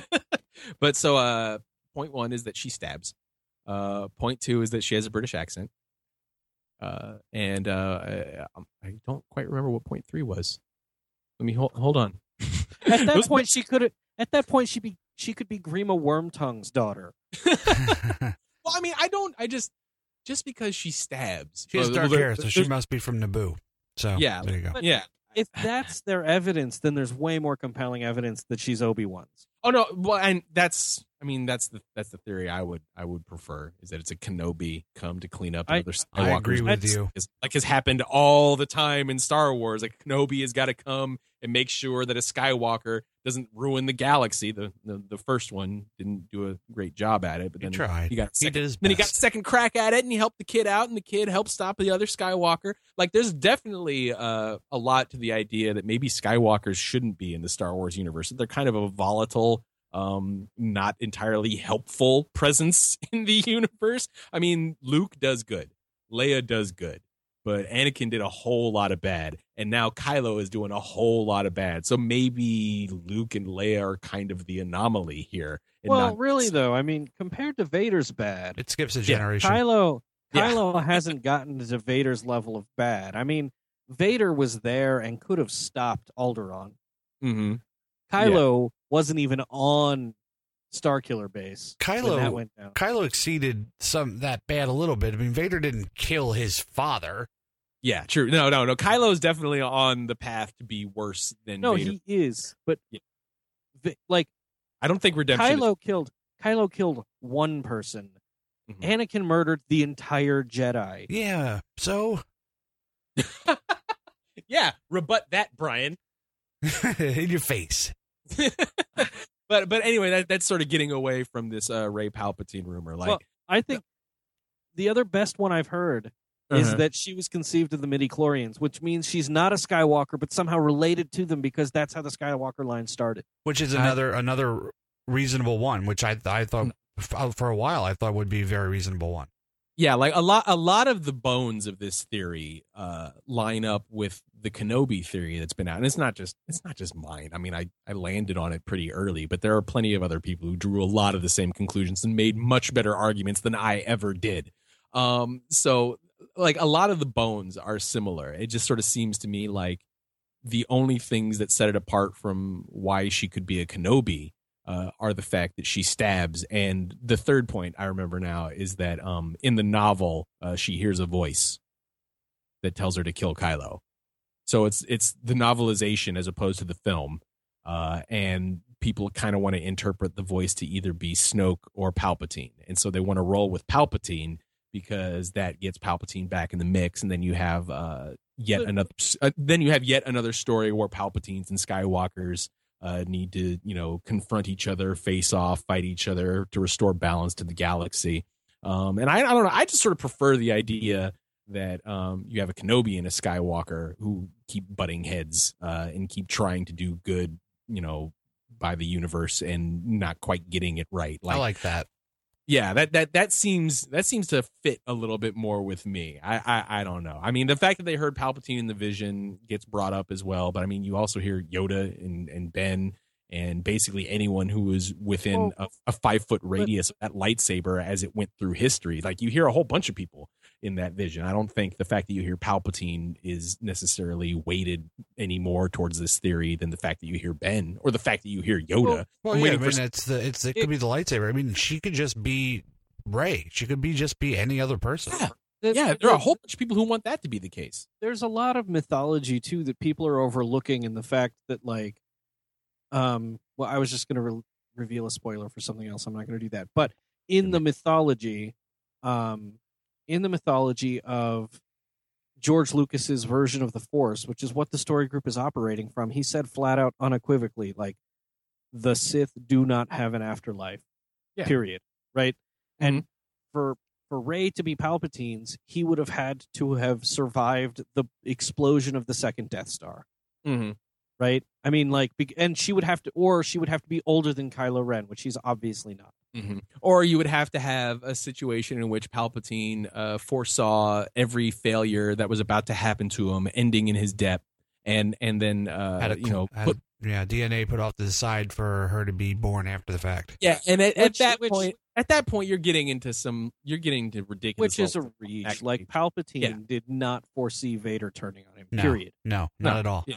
Like if if you if you make Palpatine that slick, then it sort of diminishes Palpatine's actions in the original trilogy and in the prequel trilogy. For as slick as he was in the prequel trilogy, and as arrogant as he was in the original trilogy, if he was that farsighted to have set up a scenario in which uh, Rey w- ends up carrying on his line, um, I don't. I, You know what? You know what's a theory that actually has just as much evidence for it? yeah. You remember what she looked like when she w- she had ignited the lightsaber for the first time, and she just had that blue glow on her. Mhm. What if she's Thrawn's? I don't know. Like the here here's the thing about these these theories, which um, you know, once I was like, I'll roll with Kenobi, and then I stepped away from the table and didn't think about it too much. The more you tangle with these things, the more out of just a general sense of frustration, you you end up leaning towards can she just be Rey? Yeah. Does she have to does it I've matter who her parents are? And there's going to be a lot of satisfaction uh, found within the fan base if that does end up being the case. If there's I the answer is that it was just two people. That I think We- that that works just as well. everyone is spoiled that they need an answer now. Do you remember back in the old days? Going back to the fact that we're the old man's podcast. yeah. Um, do you remember back in the old days where we had to wait three years between Star Wars films, or sixteen in some cases? Yeah. And uh, we didn't have answers. Like, remember when they dropped that bomb? Like, who's the Phantom Menace? Is Palpatine really Sidious? I mean, we knew, we knew, but I talked to so many people that were just like, "Yeah, who is the Sith Lord?" And it's like, "Are you kidding me?"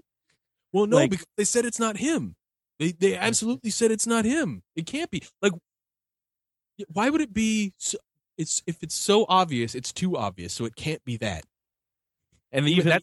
That's how you had a lot of people disbelieving that Ian McDiarmid. Well, even well, even if Ian McDiarmid is also playing Sidious and Palpatine, that doesn't necessarily mean that they're both the same character. It could be a trick. is Snoke. Yeah, it could be a trick. It absolutely could be a trick. Like the I was, I loved those those pictures going around of Mhm. Pablo and Rian Johnson with the stickers that that guy made and handed out to people at Celebration that said your Oh, Snoke yeah. theory sucks. yeah.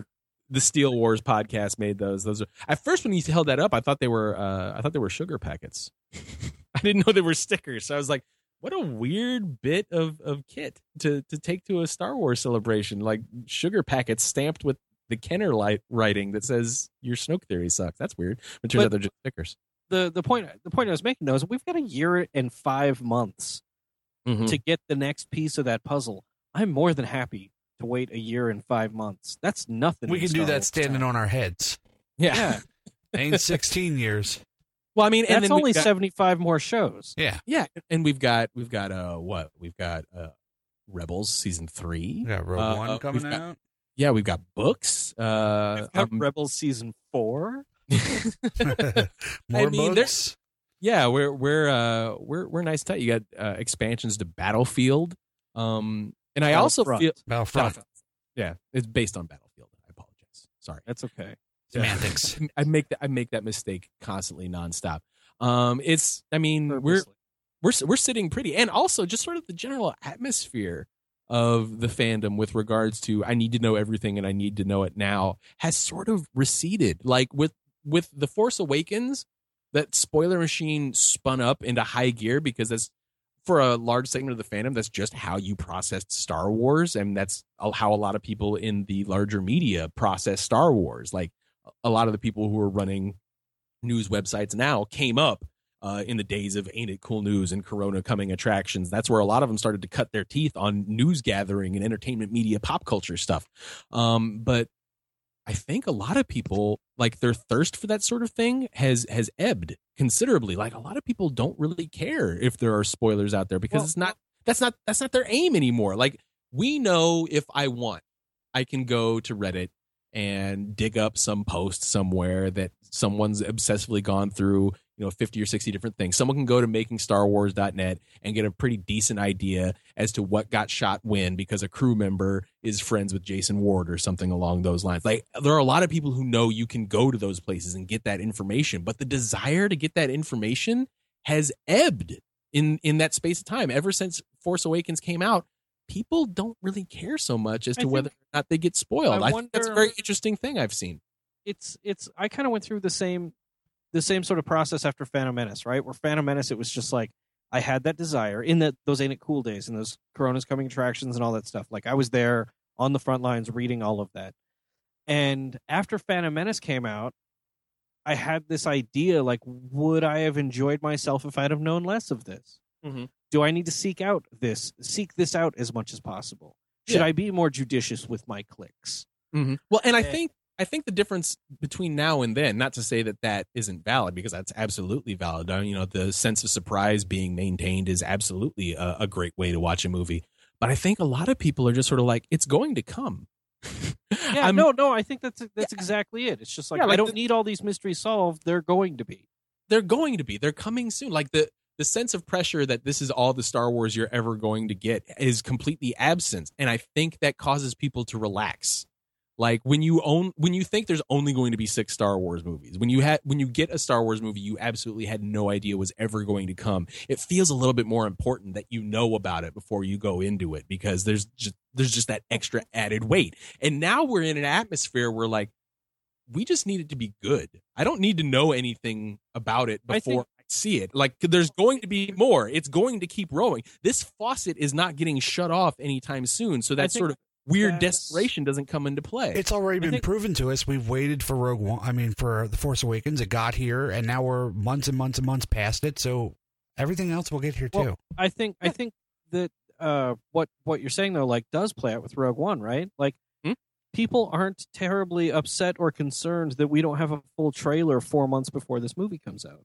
No, nobody's really nobody's really sweating that. I mean, and, And- some people are probably like, well, that's just because that's just a sign that it's not going to land as well, and people are going to get fatigued by Star Wars. I'm like, I don't believe that. I think they're just comfy with the idea that it's coming in December. you They're- guys, you been guys, waiting. it's because of the I reshoots. You guys, I think it's crazy too when people tell me like, "Don't you think people are going to get oversaturated with Star Wars?" And and like, I have to turn around and say we're getting half as many Star Wars movies a year as we are Marvel movies. And does anyone ask that about Marvel movies? Uh, We're still clamoring for more.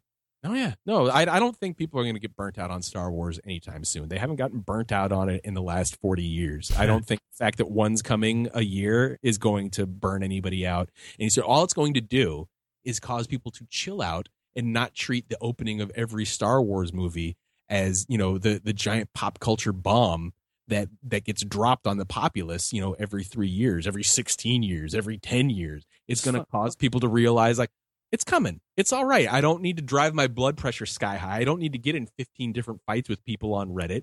I can just wait for this to show up. The trailer is awesome. Like when the trailers drop, people still freak out. People still love the taste of Star Wars that they're getting. Yep. It's just don't feel compelled to go digging around How many and people- rush at the internet, you know? How many people have watched that behind the scenes trailer?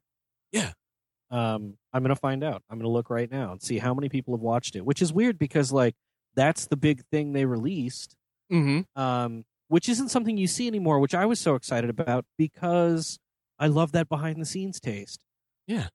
No, and it was a, it was a great like that got a lot of people excited. I think even more excited than the original trailer did. Um, that behind the scenes thing because you really got a sense of you know what Gareth Edwards was trying to do, um, how he was doing the stuff he was doing. Three million Uh, people. Yeah, like all it was missing was Mark Hamill at the beginning saying practical effects, and and you know that that same sense of magic uh, would have been there. I I I like that we're living in an era now where uh, spoiler hunting and going spoiler hungry isn't as big a, a, concern. It's not it's not that big a deal. Like I don't want people to just spoil people for the sake of spoiling people, and I don't want people to feel bad if they want to find out spoilers. You know, people shouldn't be getting spoiler shame. Like that's just as valid as wanting to go in 100% unspoiled, completely fresh. Like a lot of people like to go to movies knowing basically what's going to happen because for them it's about the journey it's not about you know the plot twists or being surprised uh, for them the movie is about you know the characterizations the acting the the cinematography the editing all that stuff. I'm not saying that's lesser or invalid in any way but i also think that everyone has just sort of chilled out and i think that's really cool. I like that people are chilled out about this now. There's less fighting there's Well- less angst there's less you know teeth gnashing. People are just sort of like Rogue One is coming, and it's going to be what it is, whether or not um, I, I drove my blood pressure sky high trying to dive into all these spoilers. You know, I think that goes back to your last gasp episode. Yeah? I think I think you were right in seeing that that the fandom was going to change drastically, and I think part of that is a numbers game. There are Mhm. so many new Star Wars fans out there that don't have that baggage that Yeah. some of the older fans do, and and it's made Star Wars fandom a better place. In some places, it's made it a worse place, but for the most part, I think that there has been a renewed interest in fandom being not a wretched hive of scum and villainy. yeah. Well, and uh, so far as uh, places to end the show go, uh, you telling me that I'm right is a great one. I like. yeah, I was going to say he won't ever tire of hearing that, Bryan. You- Uh, You're right. You're right, Mike. yeah. so was Bobby in that one instance.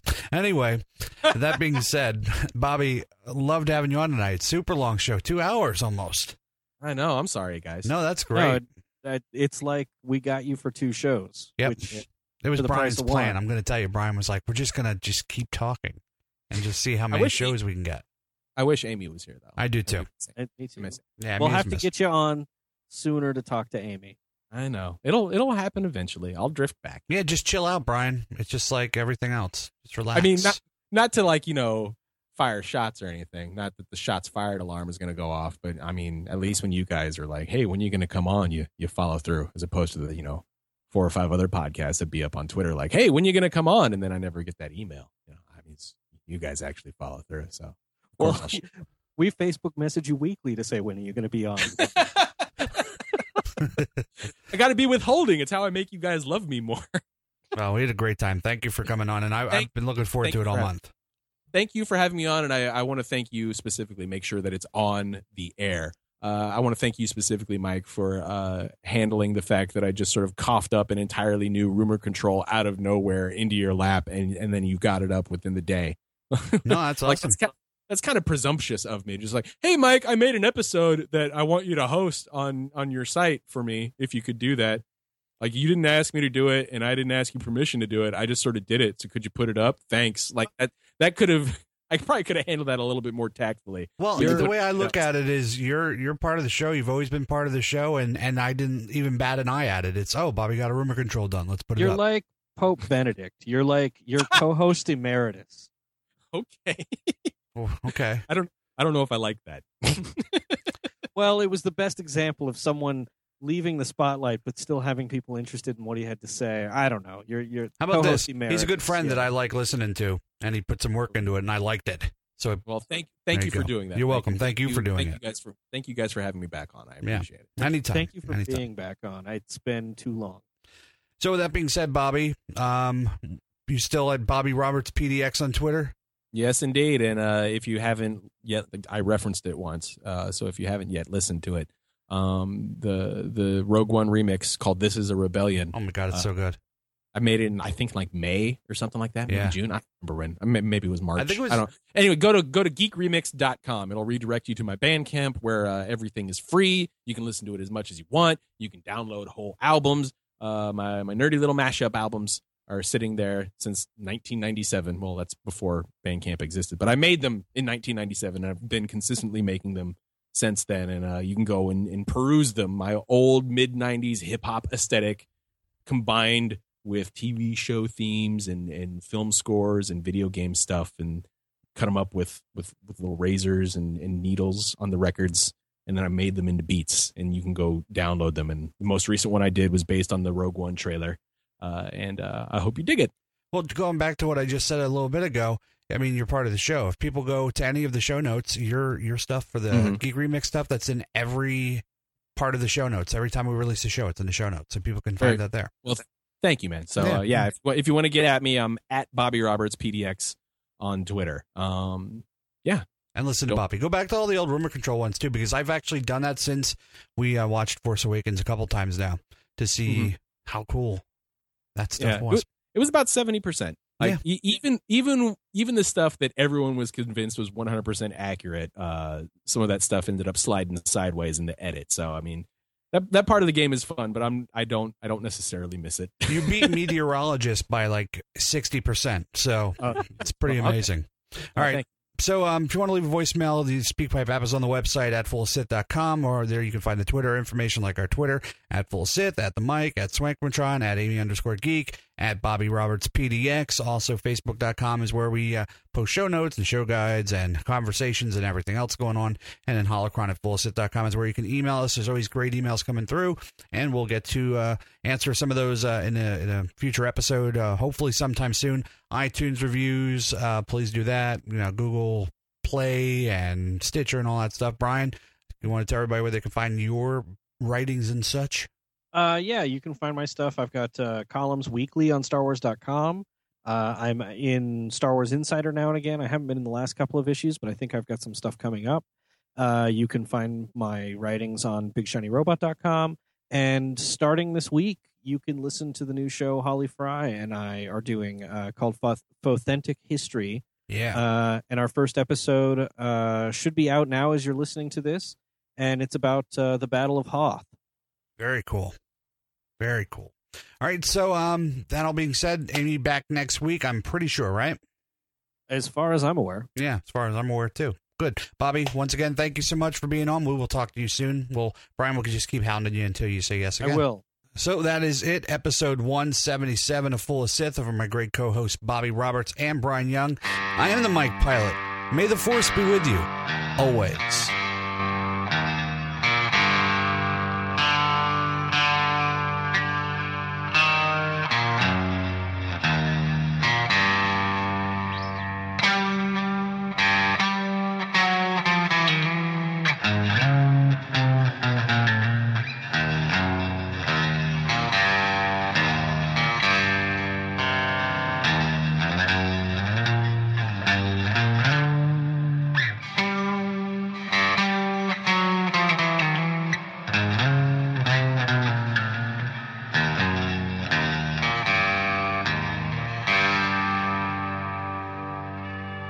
Sir, if you'll not be meeting me, I'll close down for a while.